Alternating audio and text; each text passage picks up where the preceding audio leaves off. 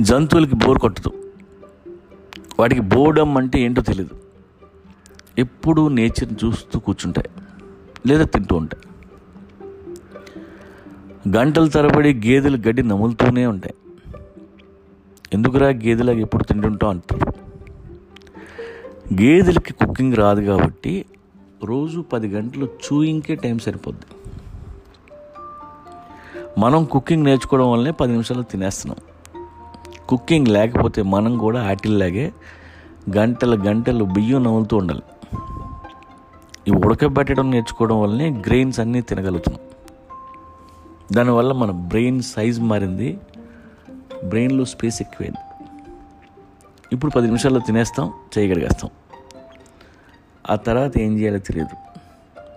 Bore ఆ తర్వాత పిచ్చి లేస్తుంది ఓటీటీ కంటెంట్లు బోర్ కొడుతున్నాయి. పుస్తకాలు బోరు కొడుతున్నాయి. అద్దంలో చూసుకుంటే నీ మొహం నీకే చిరగ్గా ఉంటుంది.